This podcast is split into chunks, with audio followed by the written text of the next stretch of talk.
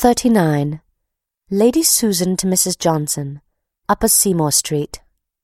My dear Alicia, I yield to the necessity which parts us. Under circumstances you could not act otherwise.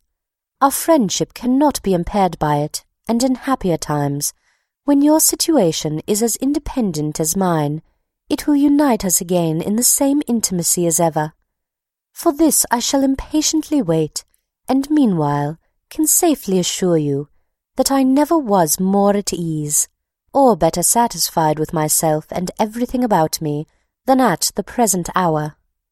Your husband I abhor, Reginald I despise, and I am secure of never seeing either again.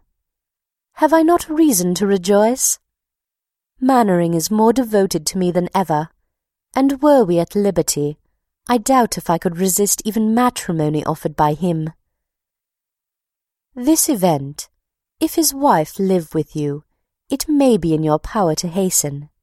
The violence of her feelings, which must wear her out, may be easily kept in irritation. I rely on your friendship for this. I am now satisfied that I never could have brought myself to marry Reginald, and am equally determined that Frederica never shall. To-morrow I shall fetch her from Churchill, and let Maria Manwaring tremble for the consequence. Frederica shall be Sir James's wife before she quits my house, and she may whimper and the Vernons may storm. I regard them not.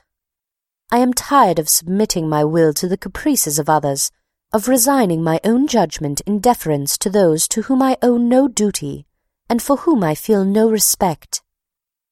I have given up too much, have been too easily worked on, but Frederica shall now feel the difference.